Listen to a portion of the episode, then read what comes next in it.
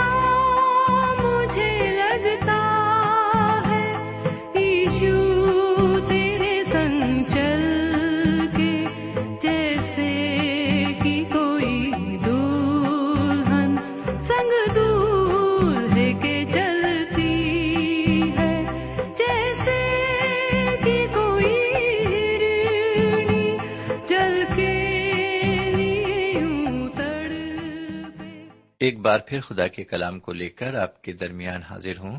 سلام قبول فرمائیے۔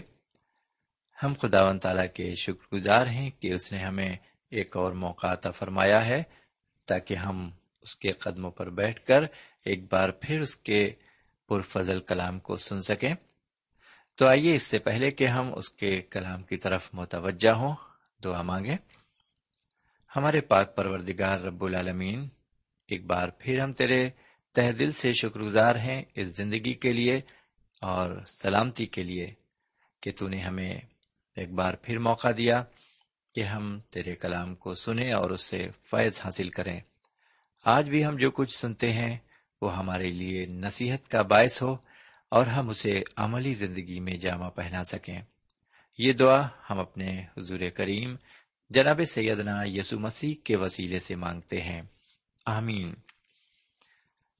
سامعین، آج ہم اعمال کی کتاب کے نویں باب میں داخل ہیں اور نویں باب کی پہلی آیت سے سولہویں آیت تک آپ کی خدمت میں ہم مطالعہ پیش کریں گے۔ سب سے پہلے میں آپ کی توجہ پہلی اور دوسری آیت پر کرانا چاہتا ہوں۔ اس عبارت میں اس وقت جو گرم فضا تھی، اس کی جھلک دکھائی پڑتی ہے۔ ذرا پہلی اور دوسری آیت کو سنیے۔ اور ساؤل جو ابھی تک خداوند کے شاگردوں کے دھمکانے اور قتل کرنے کی دھن میں تھا، سردار کہن کے پاس گیا اور اس سے دمش کے عبادت خانوں کے لیے اس مضمون کے خط مانگے کہ جن کو وہ اس طریق پر پائے، خواہ مرد، خواہ عورت، ان کو باندھ کر یروشلم میں لائے۔ سامعین عیسائیت میں ہم دیکھتے ہیں کہ ساؤل پر خداوند کے شاگردوں کو دھمکانے اور ان کے قتل کا جنون سوار تھا۔ یروشلم میں سیدہ مسیح کی پیروی کرنے والوں اور انہیں قبول کرنے والوں پر وہ ستم ڈھانے جا رہے تھے۔ وہ یروشلم سے بھاگ کر دوسرے علاقوں میں پراگندہ ہو رہے تھے۔ لیکن لوگوں کو کلام کی خوشخبری اور لوگوں کو نئی تحریک کی تعلیم دینے کا کام جاری تھا۔ یروشلم کے باہر لوگ بڑی خوشی سے اور بڑی تعداد میں سیدنا مسیح کی پیروی اختیار کر رہے تھے۔ ابھی تک تو لوگ عبادت خانوں سے خارج کیے جانے کی وجہ سے ڈرتے تھے، لیکن اس نئی تعلیم کو زور پکڑنے اور لوگوں کو نئی تعلیم قبول کرتے دیکھ کر مذہبی حکمراں اور رہنما ڈر گئے۔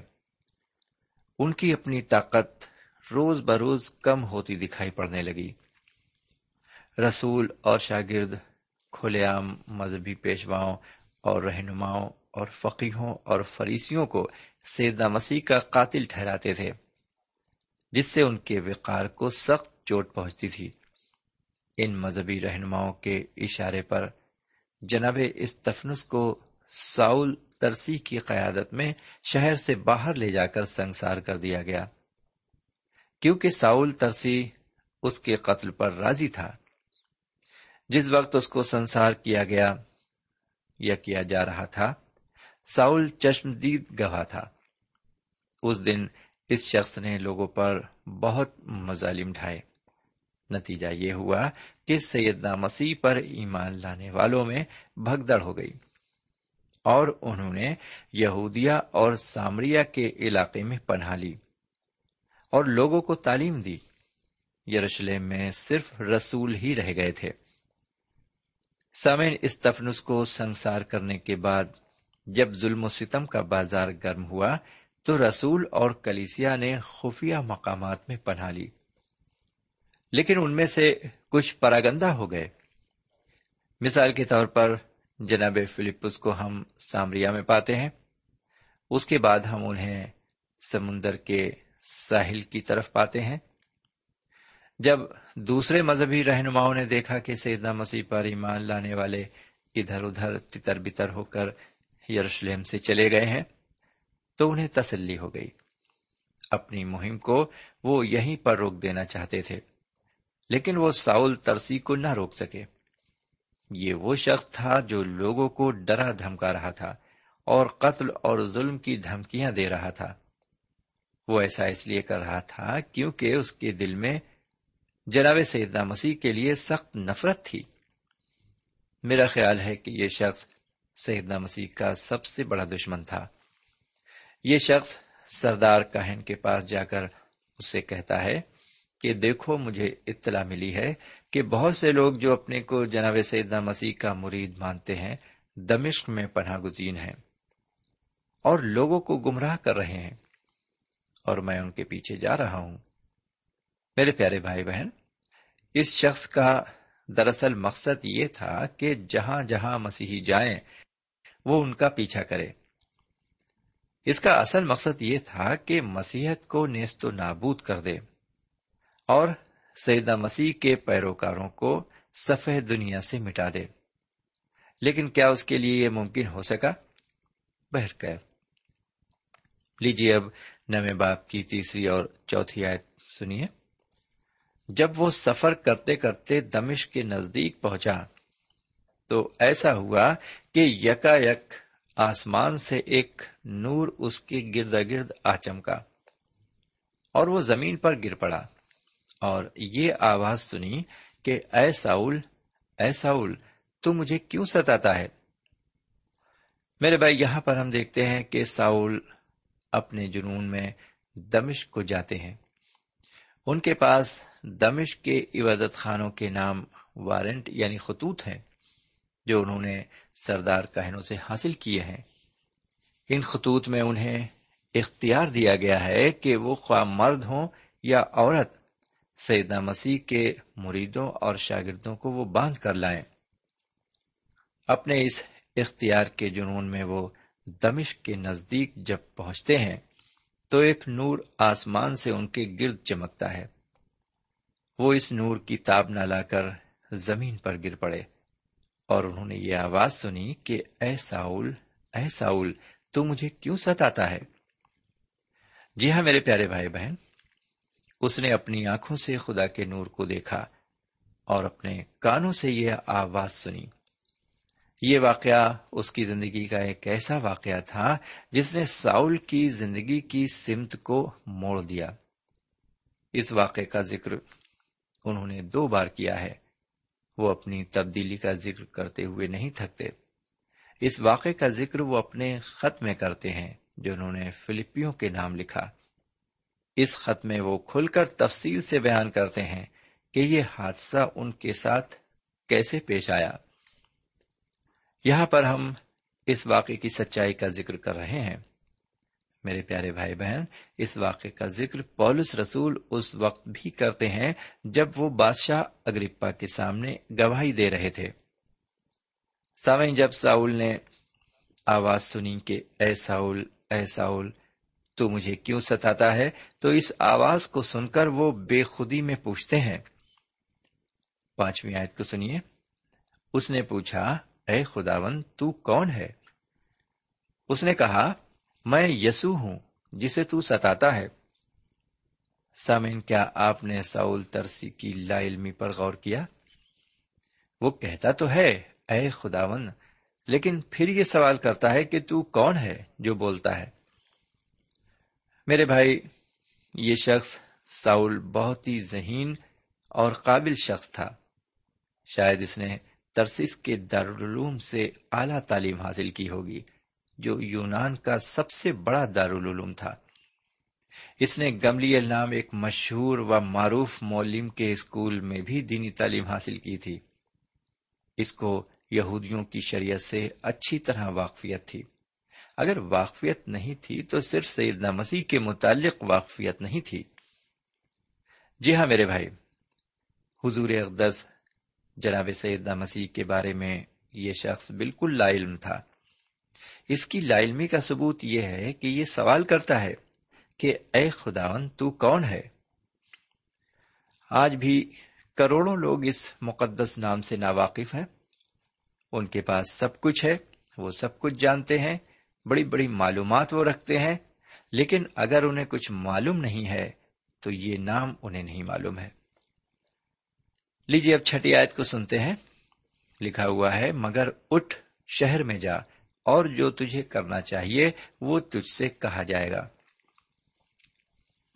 سمین اس عبارت میں ہم تین باتیں دیکھتے ہیں۔ ساؤل ترسی سے یہ فرمایا جاتا ہے کہ اٹھ۔ جی ہاں اس سے کہا جاتا ہے کہ اٹھ کیونکہ ابھی تک وہ زمین پر پڑا ہوا تھا۔ پھر اس سے کہا جاتا ہے کہ شہر کو جا۔ یہ اس کے لیے خداوند کا دوسرا حکم تھا، کیونکہ ابھی وہ شہر میں نہیں پہنچا تھا اور راستے میں ہی تھا۔ اور حضور کریم جناب سیدنا مسیح کا تیسرا حکم ہوتا ہے کہ انتظار کر، جو تجھے کرنا ہے وہ کہا جائے گا۔ میرے پیارے بھائی بہن، اس طرح ساؤل کو حضور کریم نے اس کا انتخاب کر کے اپنی خدمت میں شامل کر لیا۔ ہماری بھی یہ التجا ہے کہ ہم بھی جو خدا سے دور ہیں، اس کے نزدیک آ جائیں اور خدمت میں شریک ہو جائیں۔ اب ہم ساؤل کو ایک نیا انسان دیکھیں گے۔ اس شخص میں بڑی ہی نمایاں تبدیلی ہوئی۔ اب یہ ظلم و ستم ڈھانے والا اور سیدہ مسیح کا نام لینے والوں کا قاتل ساؤل نہیں ہے۔ بلکہ جیسا سیدنا مسیح نے فرمایا تھا کہ ان کے پھلوں سے تم ان کو پہچان لوگے، اب وہ پوری طرح سے تبدیل ہو چکا ہے۔ اور ہم کہہ سکتے ہیں کہ اس کے ساتھ کیا ہوا۔ سامعین، اس شخص کے ہمراہ دمش کے راستے پر اور بھی لوگ تھے جنہوں نے اس واقعے کو ہوتے دیکھا۔ آئیے ان لوگوں کے بارے میں اگلی یعنی کہ ساتویں آیت کو دیکھیں۔ جو آدمی اس کے ہمراہ تھے وہ خاموش کھڑے رہ گئے، کیونکہ آواز تو سنتے تھے مگر کسی کو دیکھتے نہ تھے۔ سمعین جو لوگ ساؤل کے ہمراہ تھے، انہوں نے بھی اس واقعے کو اپنی آنکھوں سے دیکھا۔ وہ لوگ حیرت زدہ ہو کر خاموش کھڑے رہے۔ انہوں نے نور تو دیکھا اور آواز بھی سنی، لیکن اس کے علاوہ اور کچھ نہیں دیکھا۔ انہیں آواز سنائی دی؟ جی ہاں انہیں آواز آتی ضرور سنائی پڑی۔ انہیں یہ سمجھ میں نہیں آیا کہ وہ آواز کیسی ہے اور کیا کہا جا رہا ہے۔ ان کو کچھ بھی معلوم نہ ہوا۔ وہاں پر کوئی نہیں تھا جسے وہ دیکھتے۔ اس کے بارے میں ہم تفصیل کے ساتھ آگے چل کر ذکر کریں گے۔ لیجیے اب نویں باپ کی آٹھویں اور نویں آیت کو سنیے۔ اور ساؤل زمین سے اٹھا۔ لیکن جب آنکھیں کھولی تو اس کو کچھ نہ دکھائی دیا اور لوگ اس کا ہاتھ پکڑ کر دمشق میں لے گئے اور وہ تین دن تک نہ دیکھ سکا اور نہ اس نے کھایا پیا۔ سامن یہاں پر ہم دیکھتے ہیں کہ ساؤل جب زمین سے اٹھا تو اس کو کچھ بھی دکھائی نہ دیا۔ اس کو اس نور نے جو اس کے گردا گرد چمکا تھا، اندھا کر دیا تھا۔ اس وقت وہ بالکل نابینا تھا۔ یہ شخص گھبرا گیا تھا۔ بہت سے لوگ جب تبدیل ہوتے ہیں تو اچھلتے کودتے ہیں۔ کچھ شادمانی میں شور مچاتے ہیں۔ لیکن ساؤل نے ایسا کچھ بھی نہیں کیا۔ جس طرح وہ حیرت زدہ ہو گیا تھا، آج تک کوئی بھی شخص اس طرح حیرت زدہ نہیں ہوا۔ سمن، یہاں پر ہم ایک مجبور انسان کی تصویر دیکھتے ہیں۔ اس مجبور انسان کی تصویر جس نے ایک وقت تھا جب سیدنا مسیح کے نام لینے والوں کے دلوں میں ڈر اور خوف پیدا کر دیا تھا۔ اس نے طرح طرح کے مظالم ڈھائے تھے۔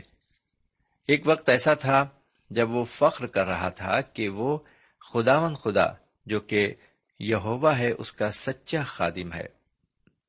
اس کے آئین اور شریعت کا عالم ہے۔ اب وہی شخص ہے جو دوسروں کے سہارے دمک شہر کو جا رہا ہے۔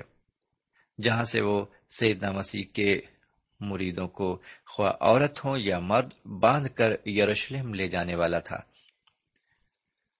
سمن یہ شخص اسی اندھے پن کی حالت میں تین دن رہا۔ ان تین دنوں میں نہ تو اس نے کھایا ہی اور نہ ہی پانی پیا۔ خدا و تعالی نے اسے مجبور بنا کر اپنے رحم و کرم پر چھوڑ دیا تھا۔ آگے چل کر ہم دیکھیں گے کہ اس کا کس طرح انتخاب ہوتا ہے اور یہ شخص خدا کی پاک روح سے کس طرح معمور ہوتا ہے اور خوشخبری کو تمام علاقوں میں پھیلاتا ہے۔ لیجیے اب اس کے متعلق دسویں آیت سے بارہویں آیت تک کی بارہ سنیے۔ لکھا ہوا ہے، دمشق میں ہننیا نام ایک شاگرد تھا۔ اس سے خداون نے رویا میں کہا کہ، اے ہننیا، اس نے کہا، اے خداون حاضر ہوں۔ خداون نے اس سے کہا، اٹھ، اس کوچے میں جا جو سیدھا کہلاتا ہے۔ اور یہودا کے گھر میں ساؤل نام ترسی کو پوچھ لے، کیونکہ دیکھ، وہ دعا کر رہا ہے۔ اور اس نے ہننیا نام ایک آدمی کو اندر آتے اور اپنے اوپر ہاتھ رکھتے دیکھا ہے۔ تاکہ پھر بینا ہو۔ ساون ہمیں خدا و کا شکر ادا کرنا چاہیے کہ میں اور آپ زندہ خدا کے پرستار اور عبادت کرنے والے ہیں۔ وہ ایک ایسا خدا ہے جو نہ تو سوتا ہے اور نہ ہی اونگتا ہے، بلکہ اس کی آنکھیں ہر پل اور ہر لمحہ میرے اور آپ کے لیے فکر مند رہتی ہیں۔ یہاں پر ایک ایسا شخص دیکھنے میں آ رہا ہے جو کہ بہت ہی ہوشیار اور عقل مند ہے۔ اس کا نام ساؤل ہے۔ وہ ترسس کا رہنے والا ہے۔ وہ اندھیرے میں اور پریشانی کے عالم میں بیٹھا ہوا ہے۔ اس کی سمجھ میں نہیں آ رہا ہے کہ وہ کیا کرے اور کیا نہ کرے۔ اس کے وہ سارے ارادے، وہ جوش اور ولولے سب ختم ہو گئے۔ ادھر خدا کی روح ایک اور شخص پر ظاہر ہوتی ہے۔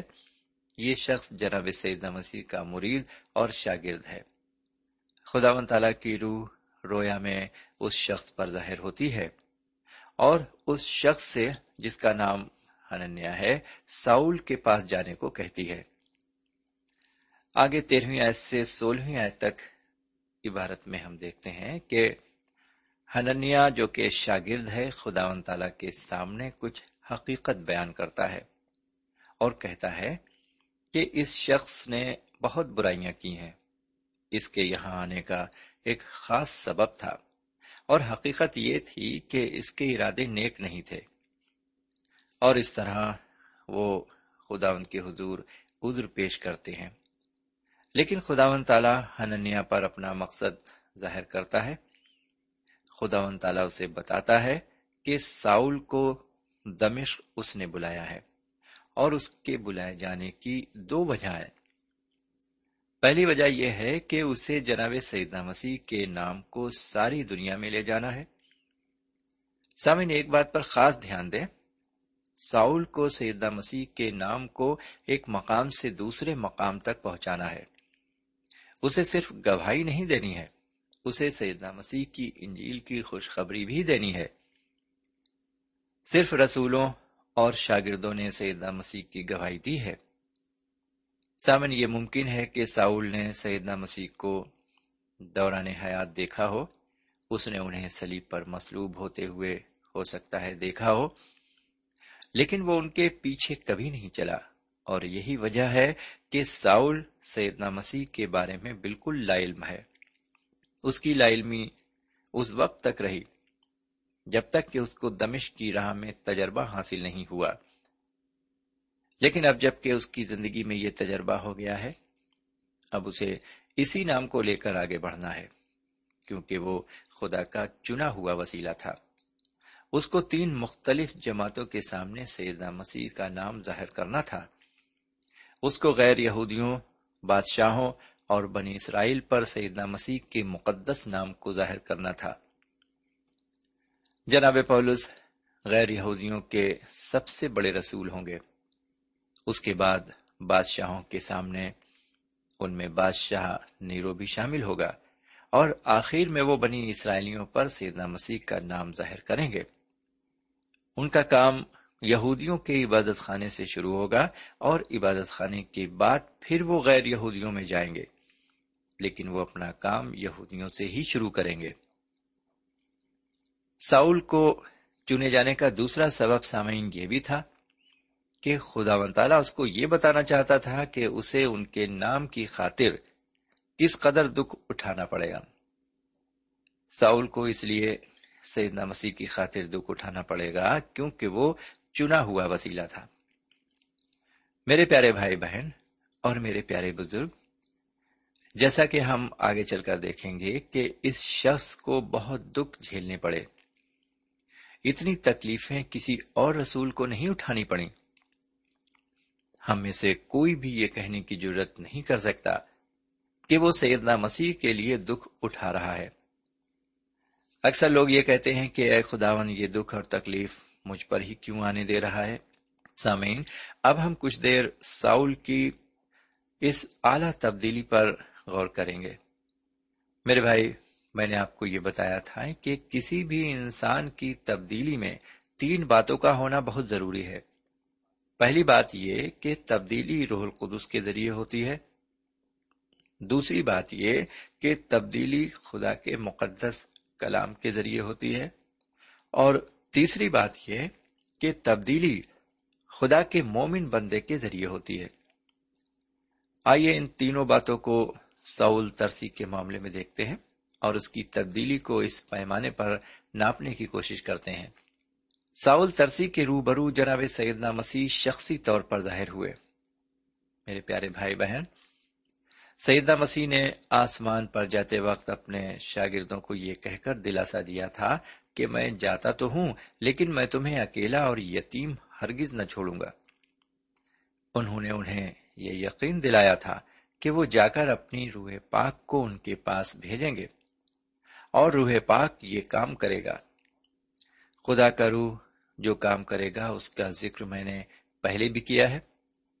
سمین ایک بار پھر میں آپ کو بتاتا ہوں کہ روح پاک کا کیا کام ہوگا۔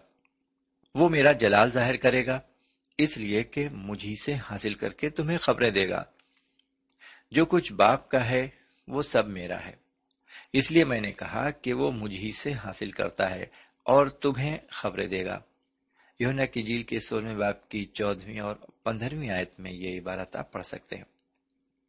سامن اس لیے میں خیال کرتا ہوں کہ سیدنا مسیح جو مردوں میں سے جی اٹھے، جب وہ ساؤل پر ظاہر ہوئے تو خدا کی روح نے ان کی روحانی آنکھوں کو کھول دیا اور جسمانی آنکھوں کی روشنی کو تاریخ کر دیا تاکہ وہ سیدنا مسیح کا دیدار پوری طور سے کریں۔ اب ہم پختگی کے ساتھ یہ کہہ سکتے ہیں کہ روح پاک نے یہاں اپنا کام انجام دیا۔ اب ہم دوسری بات پر آتے ہیں۔ یہاں ہم دیکھتے ہیں کہ خدا کے مقدس کلام نے اپنا کام کس طرح انجام دیا۔ آپ کو یہ اچھی طرح معلوم ہے کہ ساؤل ایک فریسی تھا۔ وہ کلام مقدس کے بارے میں بہت اچھی طرح سے واقف تھا۔ حقیقت میں اگر دیکھا جائے تو شریعت اور آئین کے معاملے میں بہت کم لوگ ہوں گے جو ساؤل ترسی کا مقابلہ کر سکیں، کیونکہ وہ بذات خود شرع کا عالم تھا اور گملیل نام کے معلم سے اس نے تعلیم حاصل کی تھی۔ جب اس کے خطوط کو آگے پڑھیں گے، جو اس نے مختلف مومنوں کی جماعت کو لکھے ہیں، تو یہ بات صاف ظاہر ہو جائے گی۔ بہرکیف، اب ہم تیسری بات پر غور کریں گے۔ تیسری بات یہ ہے کہ خدا اپنے بندوں کو استعمال کرتا ہے کہ وہ روحوں کو بچائیں۔ شاید آپ یہ سوال کرنا چاہیں گے کہ ساؤل کے معاملے میں تو خدا و تعالیٰ نے کسی مومن کو اپنا اعلی کار نہیں بنایا۔ حالانکہ اس وقت کوئی بھی مومن بندہ وہاں موجود نہیں تھا۔ لیکن میں سمجھتا ہوں کہ جن مومن بندے کو خدا نے اپنا اعلی کار بنایا کہ وہ ساؤل کے اوپر اثر ڈالے، وہ جناب استفنس تھے۔ اب آج یہیں پر مطالعے کو ختم کرتے ہوئے آپ سے اجازت چاہتے ہیں۔ اجازت دیجیے خدا حافظ۔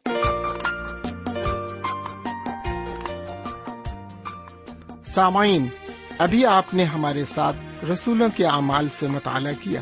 ہمیں امید کامل ہے کہ آج کی شام خدا کے کلام سے آپ کو روحانی برکتیں ملی ہوں گی۔ ہماری خواہش ہے کہ آپ نے اس مطالعے سے جو برکتیں حاصل کی ہیں ہمیں ضرور لکھیں۔ ہم آپ کے مشکور ہوں گے۔ خدا حافظ۔ ہمارا پتہ ہے۔ Program Noor al post box number one five seven five Sialkot Pakistan. پتا ایک بار پھر سن لیں۔ پروگرام نور ال پوسٹ باکس نمبر ایک پانچ سات پانچ سیال کوٹ پاکستان۔ اب آپ ہم سے ٹیلی فون اور ای میل سے بھی رابطہ قائم کر سکتے ہیں۔ ہمارا ٹیلی فون نمبر ہے nine two three four four six four zero four five seven eight نو دو تین چار چار چھ چار صفر چار پانچ سات آٹھ. ہمارا ای میل پتا ہے N A E M three nine four nine eight hotmail dot com N A E M three nine four nine eight hotmail dot com. ہمارے پروگرام کا وقت اب یہیں پر ختم ہوتا ہے۔ اگلے پروگرام تک کے لیے اجازت دیں۔ پھر ملیں گے۔ خدا حافظ۔